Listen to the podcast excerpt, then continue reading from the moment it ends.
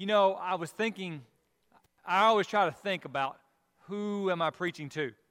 And, and, what are things going on? And what do we need? What do I need to hear? What do I want our young people to hear? Uh, all those questions that kind of go into to the lesson and, and, and how we're going to approach the lesson that is before us. And, you know, I was just, just especially thinking this week about all the different things that people are dealing with. I mean, we uh, uh, just kind of this amazing thing that we could go around the room and everybody's dealing with something. Aren't you? Doesn't everybody have something? And some people may say your thing is not that big of a deal, and some people may say your thing is a, is a really big deal. But I'm going to tell you, all the stuff I deal with, it's a big deal. In my head, if, if nowhere else, right? I, I was thinking about, about people that are having issues on, their job.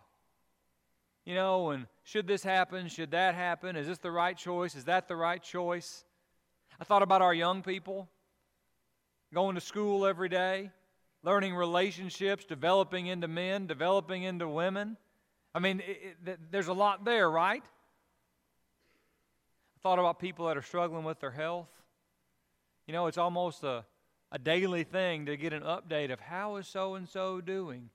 And and that wears me out, and I'm not even the one that's sick. But a lot of people are living that. A lot of you are living that. I thought about people that are having struggles in their in their relationships. Maybe with their husband, maybe with their wife, maybe with their children. I mean, we can kind of run the gambit, don't we? I thought about people that are even facing death itself. You know, I, I, I thought about the Albritton family, Mr. Donnie's passing, and I thought about I thought about Mary's mother. I heard about last night, Miss Evelyn, that had passed away. It's a lot to deal with. And I don't know what you're dealing with. And I don't know if you're dealing with it as a 13 year old girl or a 80 year old woman. I, I, I, don't know. But, but if you're dealing with it as a Christian, there's something different. You see, everybody in the world has stuff. Whether you're a Christian or not, you're, you're, you're going to have issues and struggles in life, right? God sends the rain upon the good and upon the wicked. We, we understand that. But, but if you're a Christian, there's something different. At least there's supposed to be something different. And the thing that is different is our faith. Right? That's what Paul said there in 2 Corinthians chapter 5. When he's talking about facing death itself, not just somebody else's death, he's talking about facing our own death. When I put off this tabernacle, when I put off this tent, when I go to be with the Lord. But but but he says, we are of good cheer for what? For we walk by faith and not by sight. And, and we know those words, and those words are not uncommon to us. You're not saying, man, what a, what a unique idea that we should walk by faith. But I want us to think about do we really walk by faith? Do we live our life and handle the struggles of life however you would have filled in the blank just a moment ago? Maybe it's something that everybody in this room knows about, maybe it's something that only you know about. But do I handle those things? Do I react to the situations of life through the lens of faith because Paul says that's what a Christian does, and that's what makes all the difference so that we can have hope on the very worst day of our life. For we walk by faith and not by sight. We think about that great hall of faith in Hebrews chapter 11, right?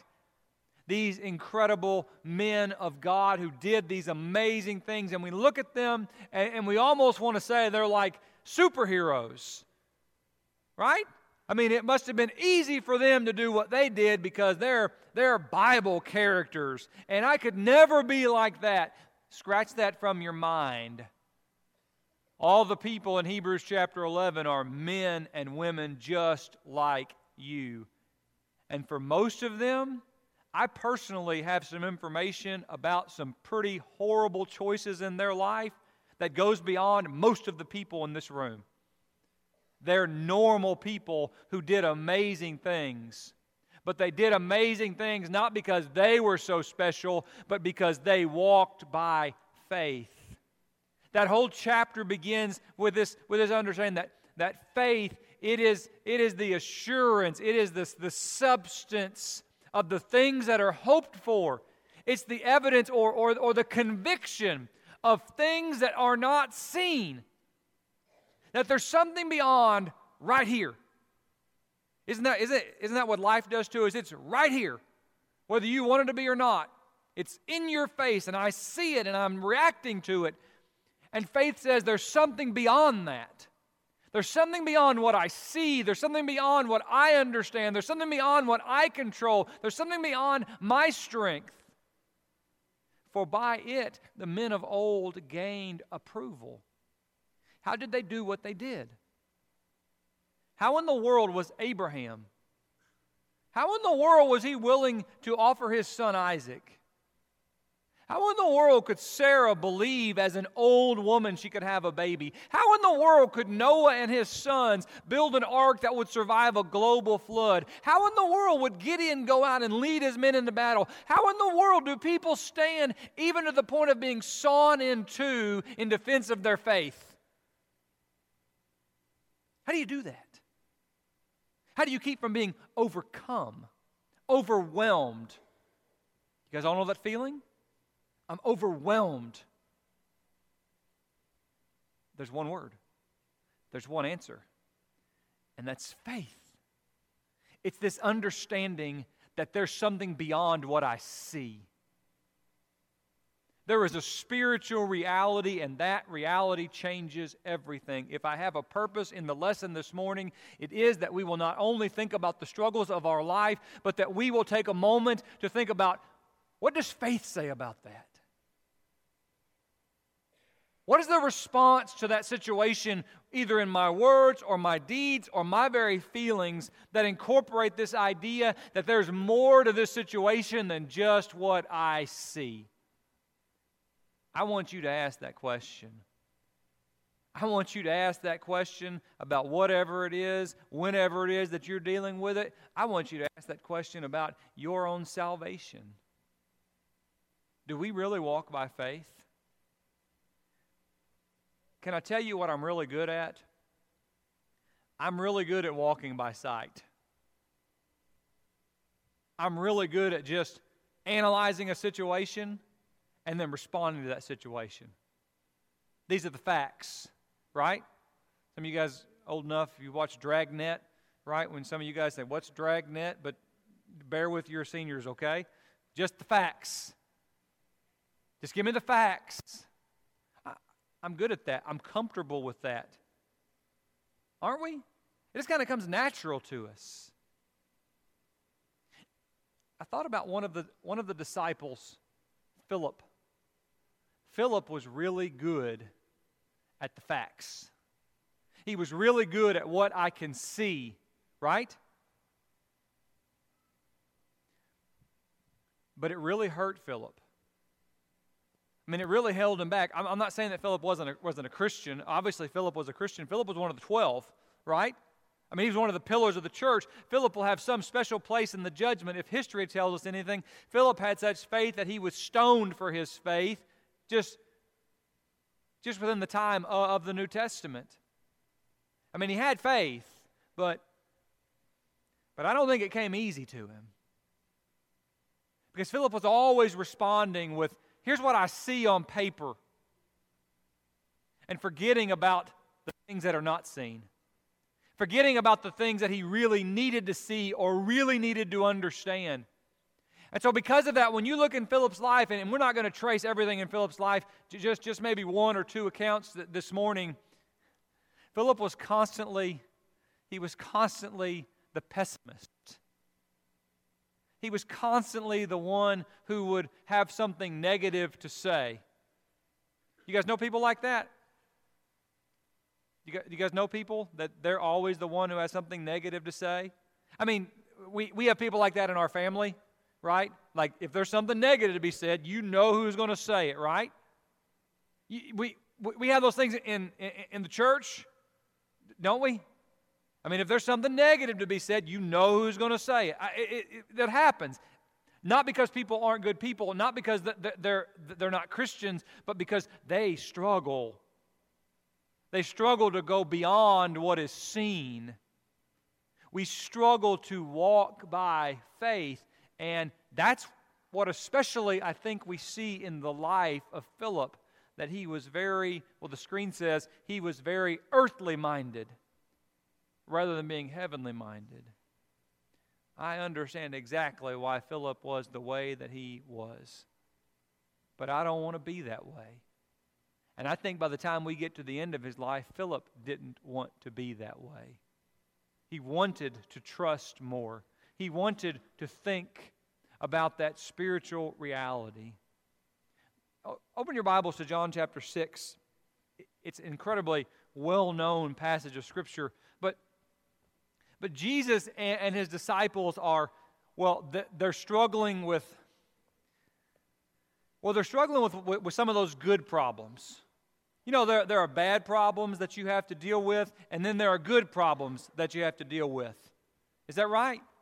I mean, so, uh, well, you guys all know what a bad problem is, but, but hey, what if we said, uh, we don't have enough room in our classrooms for all the people that are coming to Bible class? Um, we, we don't have enough room in the parking lot for all the people that are trying to come and worship God. Okay. Now that's a problem, and you, have to deal with it, right? I mean, in some ways, the reason that we're sitting in this building is because the church the, the, the church that met on the corner of Forest and Park began to bust at the seams, right? And it's like, we got to do something. We got to do something with for all of these people.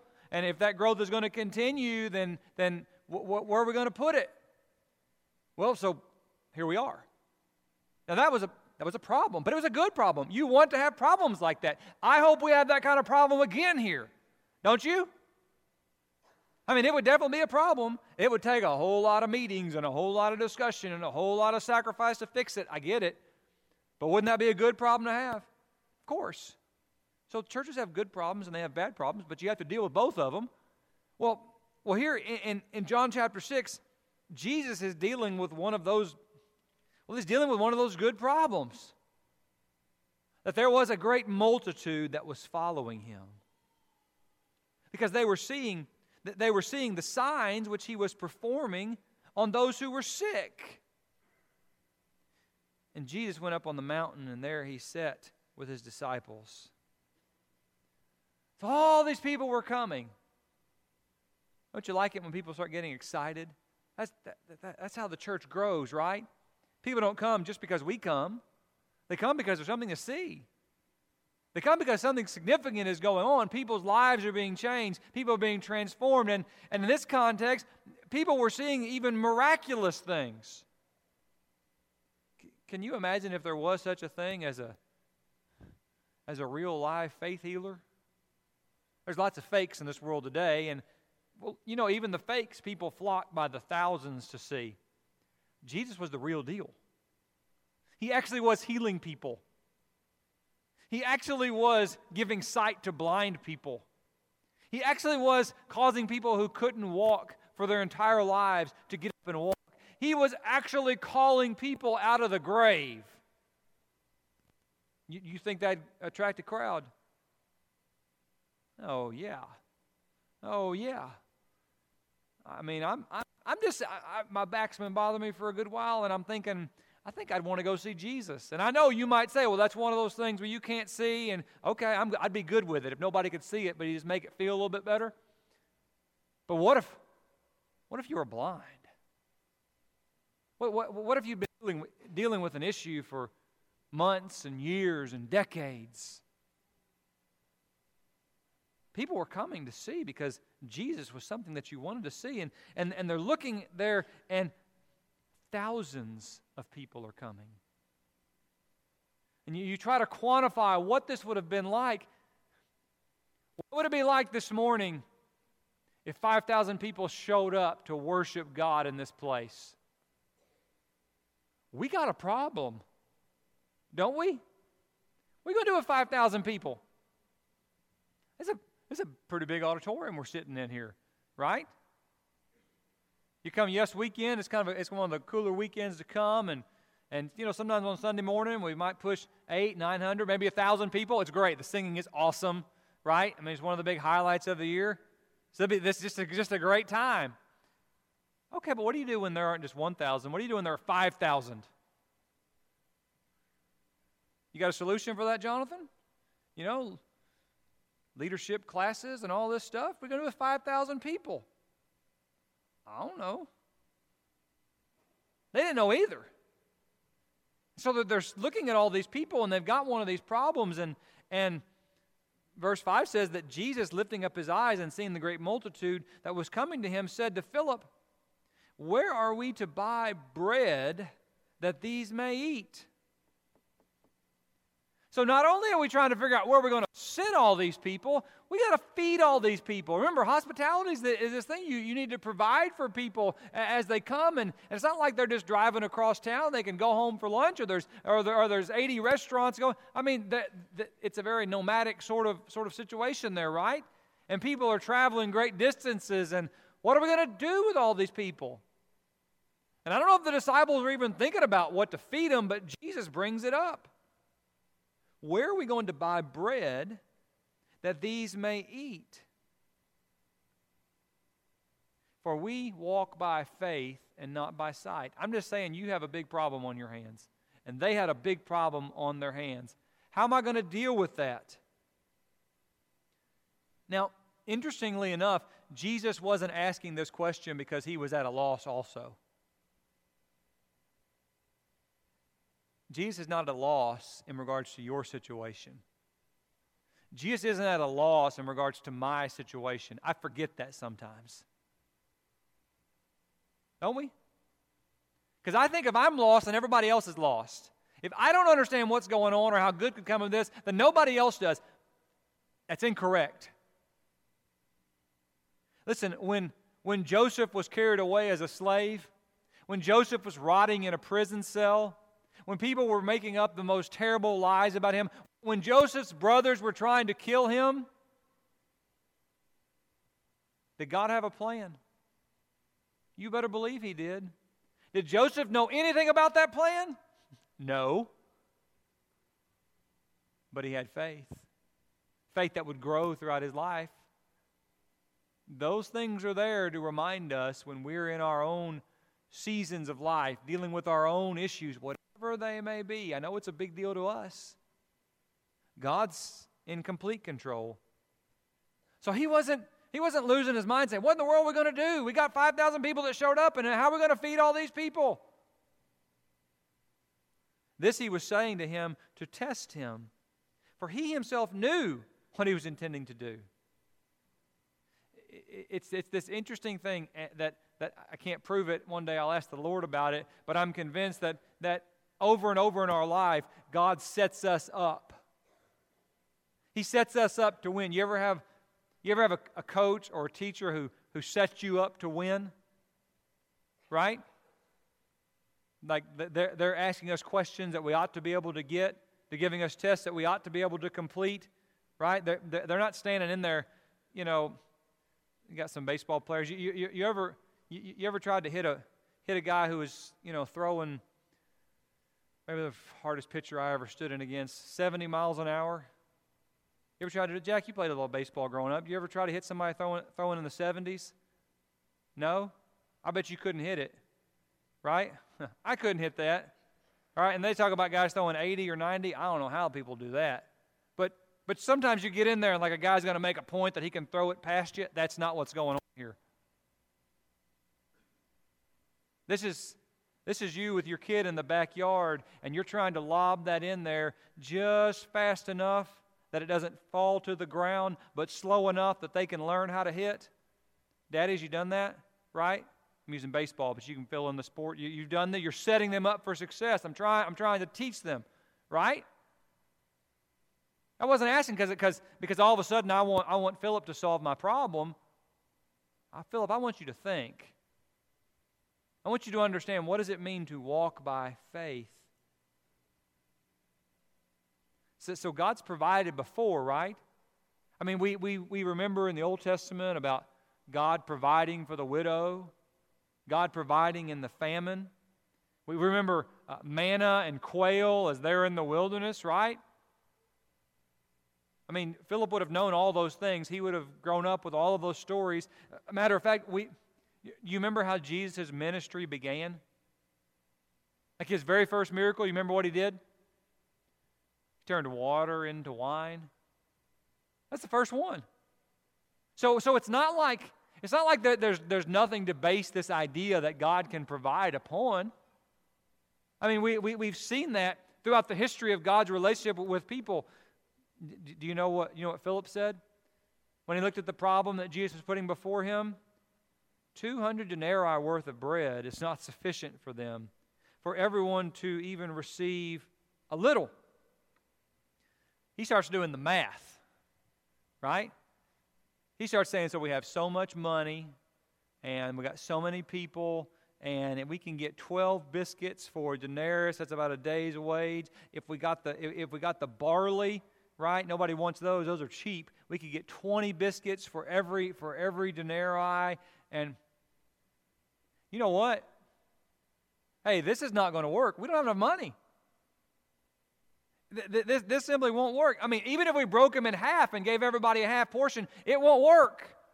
I'm facing this issue and I don't have a solution and I don't see any solutions. And so his solution is, you know, it just can't be done. We, we can't feed this many people. I can't feed this many people. Wrong answer. Wrong answer. It's the wrong answer because he thought the answer had an earthly solution. Isn't that the trap that we fall into? Isn't that why, why we feel defeated, why we feel overcome, why our joy is robbed from us? Because we face whatever it is that we're facing and we try to analyze it and answer it with an earthly solution. When faith says, faith is the, faith is the, is the conviction that there are things that are not seen, that there's something beyond how much money I have and how many biscuits are going to feed these people. That thing is God. And over and over, what the psalmist would say be still. Here's your solution to your problem.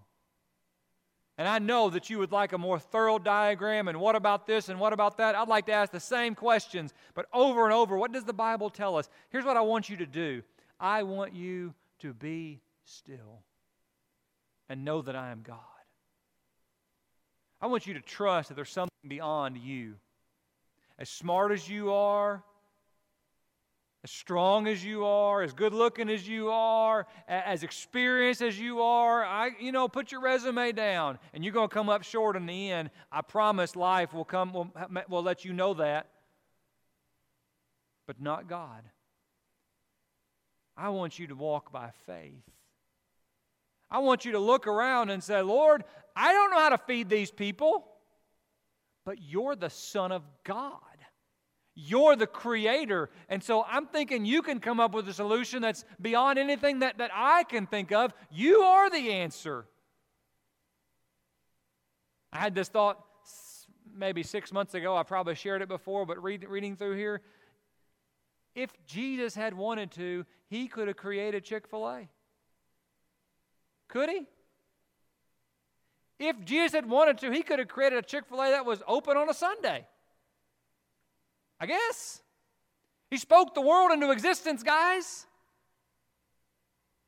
Philip, why didn't why didn't you say that?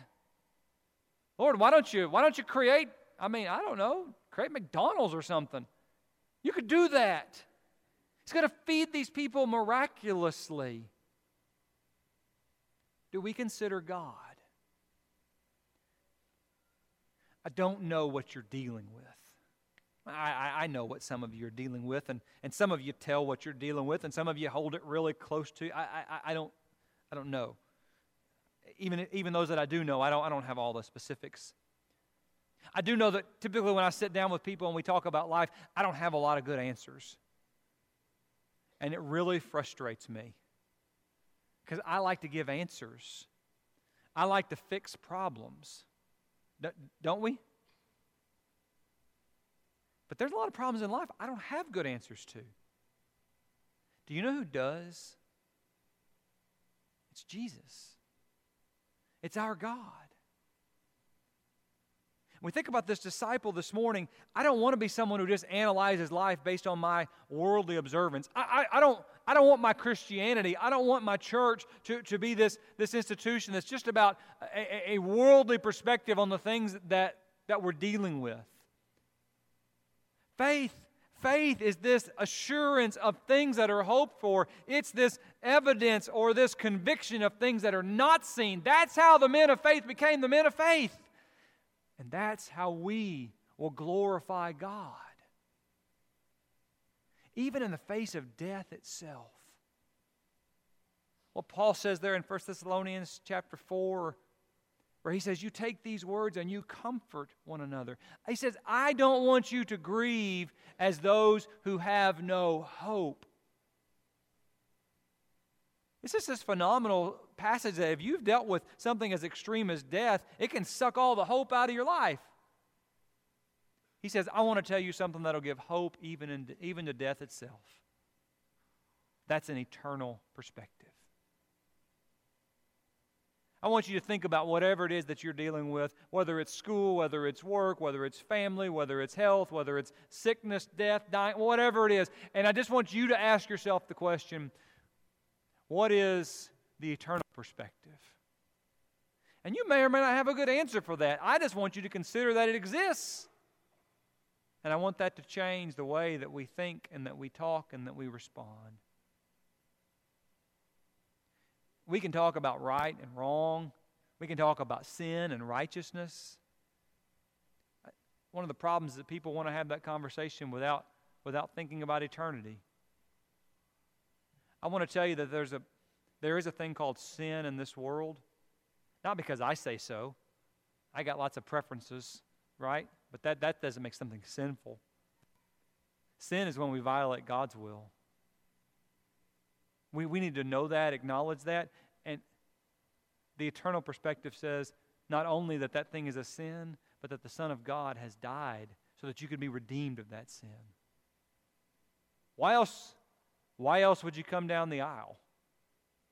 Why, why else would you let someone else push you under the water? Why else would you change anything about your life that doesn't naturally come into your mind? If there were not an eternal perspective by which you can have hope in the midst of trial. I think that was Philip's struggle. I know that's my struggle. I got a feeling it's probably a lot of our struggles that we just think about this world in, a, in an earthly way. But as Christians, the challenge is to think about it in a spiritual way. If you do that, it'll change your life and it'll change your eternity. Friends, if you have a need, you come this morning as we stand and as we